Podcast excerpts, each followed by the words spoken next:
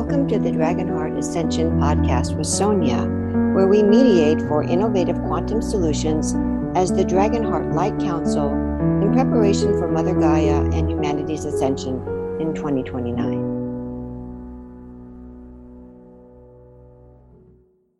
What I was seeing about the atom was that it's a perfect representation of the masculine and the feminine the whole goal of the spiritual life is to integrate the mind and the emotions.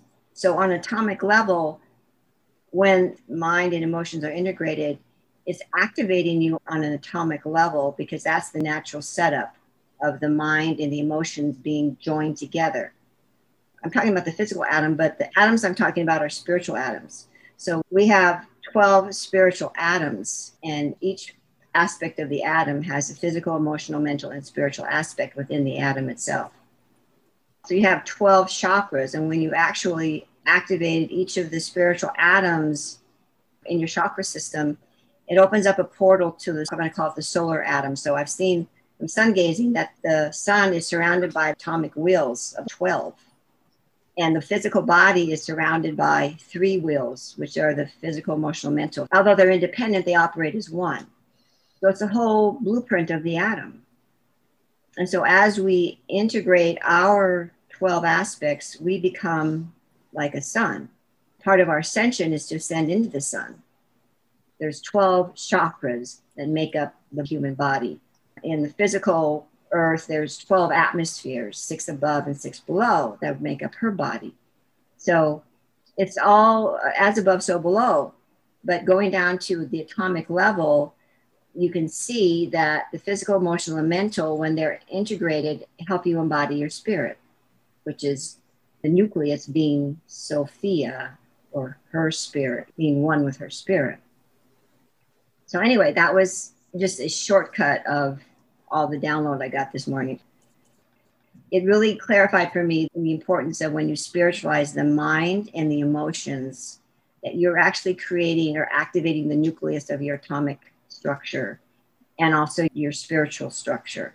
We say that again when you spiritualize the mind or emotions.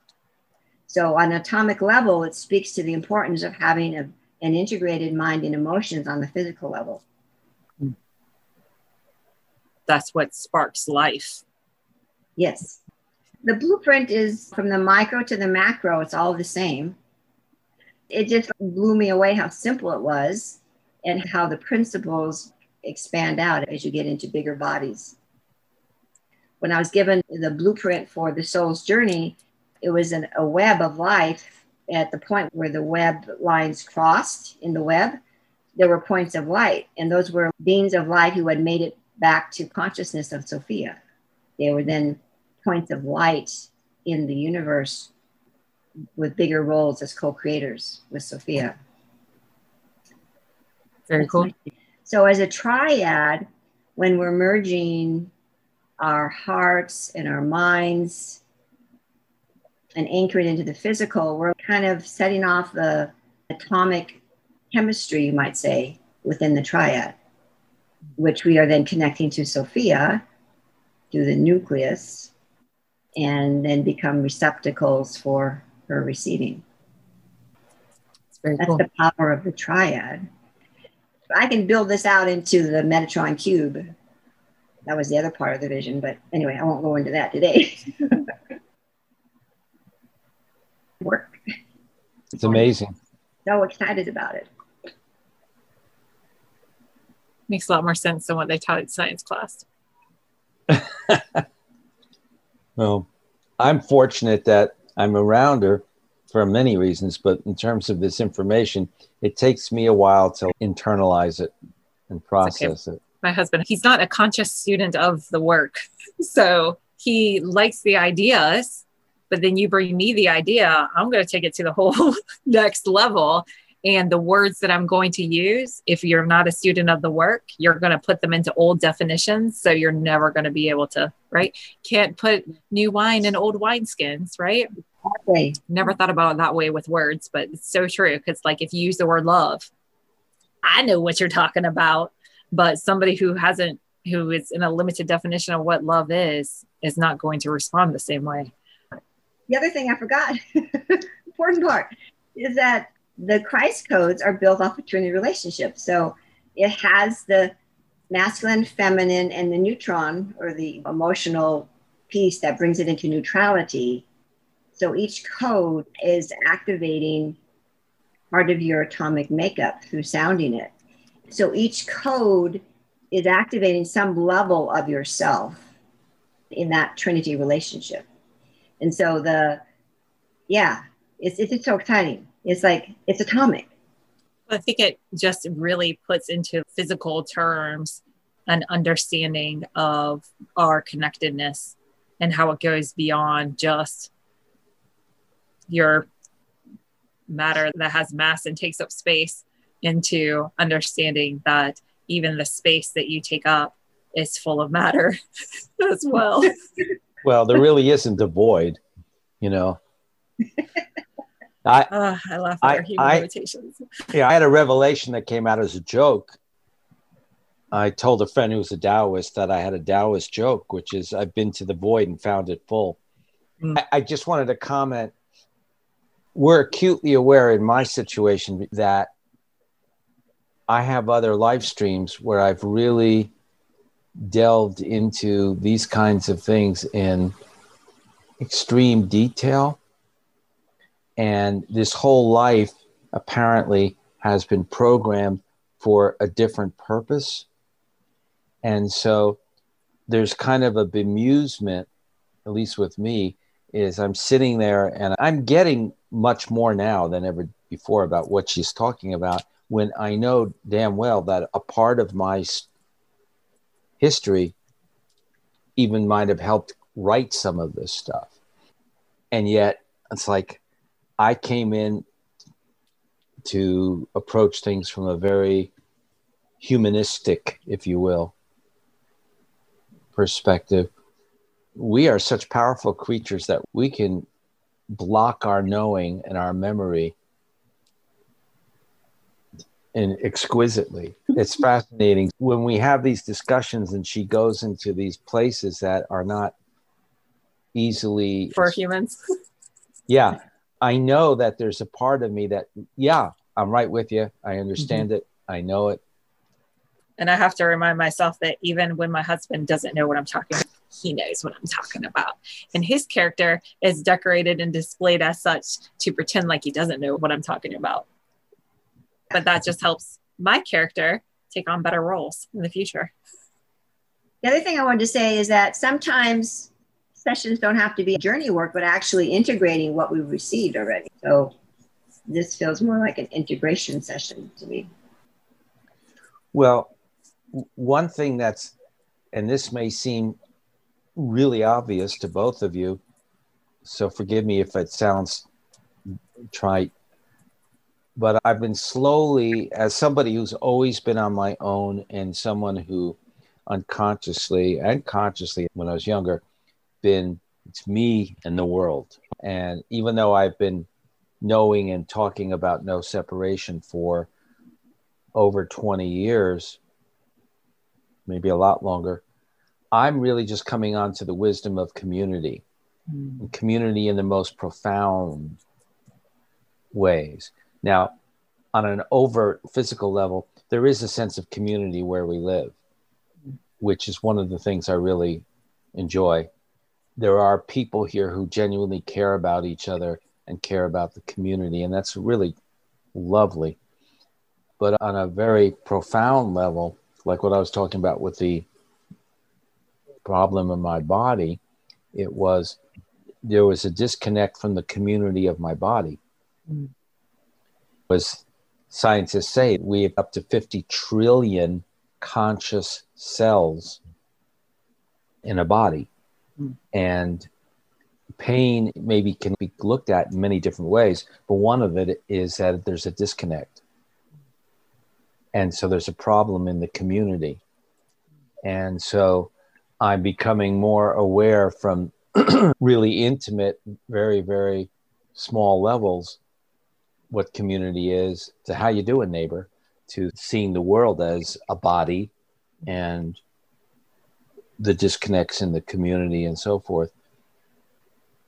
I haven't fully worked on articulating this yet, but I thought I'd want to share it because I think it, no pun intended, it, it embodies a really significant principle. I think it's very profound what you just said because everything's a reflection, right? And so if you are isolated from your community, how are you isolated from yourself? Looking at the body as your community. In the Christ Codes, I've actually created a system where I am communing with 15 parts of my body. I started it out with the Christ Code mantra, but it actually perfectly aligns to the chakra codes because there's 14 levels uh, of isolation, of breathing exercises where you're speaking the codes. And then the 15th is the whole body isolation. And it's become my new meditation where before I get out of bed, I'm doing this exercise and it's turned into the meditation where I get all my download of information in the morning by doing this exercise. Then I get up and I do some yoga and sometimes more information will come in and then I'll end it with my regular meditation, which is getting shorter and shorter because I've gotten all my information already and all my communing done. Doing the work with my body. The body is the vehicle to ascend through. And the fact that I'm communing with it every morning and talking to the different parts of it and, getting information about my atoms and this and that is an opportunity to commune with that level of myself. So it's happening all by itself. I'm going deeper and deeper into my body. So it's really beautiful. Mm. I love that because it's my body that woke me up. It's what got me consciously on this spiritual journey and really just what got my attention. And it makes sense to me, one being Capricorn, and also just much like you relate to Bennett. I feel like I'm meant to be very, very human this time around so that I can bring through that spiritual message in a way that humans can really grab onto it and make sense of it and bridge that gap between the unseen and the seen world for sure. And when you speak about your body as being a community, I really like that too. I mean, not only because it challenges the typical paradigm that we're looking at. And I always love that. But it's so true because we have so many aspects of ourselves that we tend to overlook. And it makes me think of that cast of characters and all the characters that you create through your work and through your books and through your playwriting and you have a whole cast of characters that lives within you i know i have a real uh, hodgepodge random group of misfits that all live inside of me. Of course, you know, thinking about the different aspects of my body since I've stopped looking at my body and pain as I've done something wrong and some kind of manifested punishment, but instead a welcome messenger from a loving part of myself that's getting my attention and the only way that it knows how to communicate to me. I definitely personify all the cells. And I've always done this through massage work, like the way that I think about healing the body and massage work, I'm opening up all of those roadways and infantry lines so that the troops can come in and bring fresh supplies and clear out the stuff that's no longer needed. I've always personified the body and the muscles and the cells and blood flow and all of that in a way that makes its own little cast of characters doing the work that is only done inside the body that we don't think about happening because we think it's all electrons and neutrons and protons and stuff we can't understand. But what if it's not? Or what if we can define it in a different way so that you can really create a harmonious experience inside your body instead of looking to get outside of it in every which way, be it from physical discomfort or emotional discomfort or whatever that self judgment or whatever it is that's rearing up inside there. But I think back to some of your characters when I was hearing you say oh. that. And I'm like, of course, he's got a whole community inside of him. He's got a huge cast of characters in there. The field is unconditional. And my understanding is there really is no difference or separation between the unseen and what we see. Chris had a great quote, which was, or it's attributed to him, which is form is music solidified into form. Mm. I just went into Star Trek and a show that has the same thing. Star Trek is the replicator, and this, the show is the fabricator. Basically, they just draw from the field mm-hmm. whatever's required and they compact the same ingredients of essence, be it food or clothing or whatever.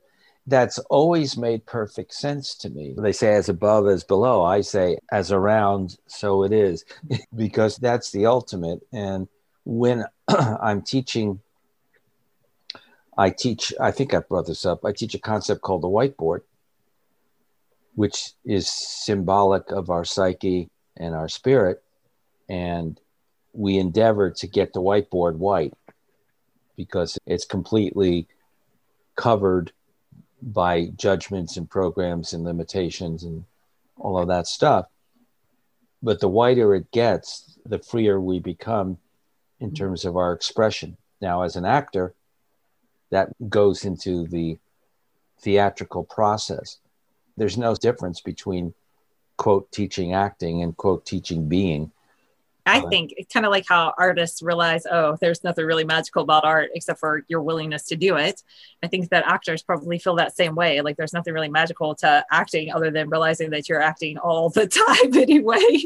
so well, once you kind of bring those two together, then it probably makes much more sense than somebody who's on the outside. It's like, oh, I could never be an actor or play a different character. And it's like, mm, you just changed from when we were standing around your mom until we were standing around your ex. So exactly. you're not a very talented actor.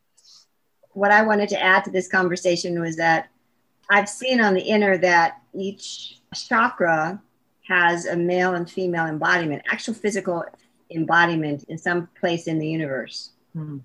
And all these casts of characters that we're talking about are actually characters that we've lived are living the whole essence of what we're doing is integrating those characters into one whole personality or expression you might say yeah, I have to really concur with that because that really lines up too with this whole idea that I never got on board of. I was never really drawn to. Like I got the concept, but I still just couldn't fully ascribe to it. This idea of how we have to like get out of our own way or kill off the ego or let go of parts of ourselves, where instead it's always made more sense to me. Like, no, it's the actual integration of yourself, of your full self, because when you integrate these parts that are holding you back, you'll find that they actually lose their power, can be transformed, transmuted, whatever.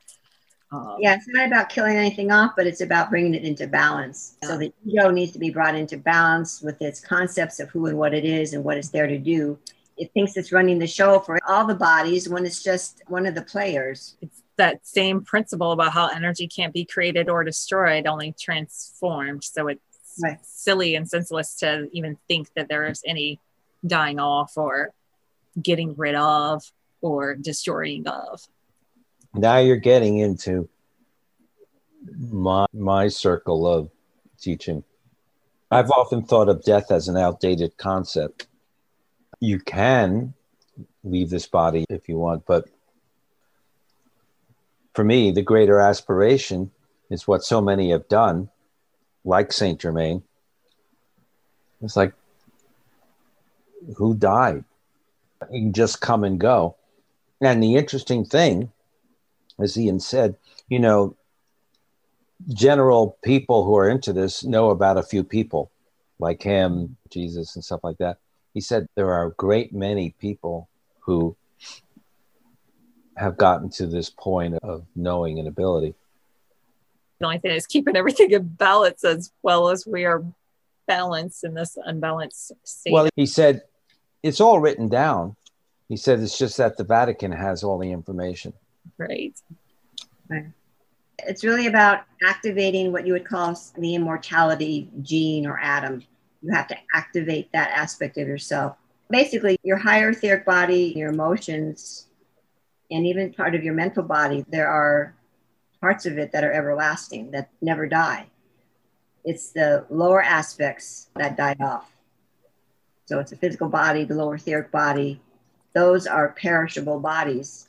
But the higher aspect of the emotional are not perishable. It's the spiritual body that is forever. But I, I think, if I may, I think that there might be a discussion that even that is a concept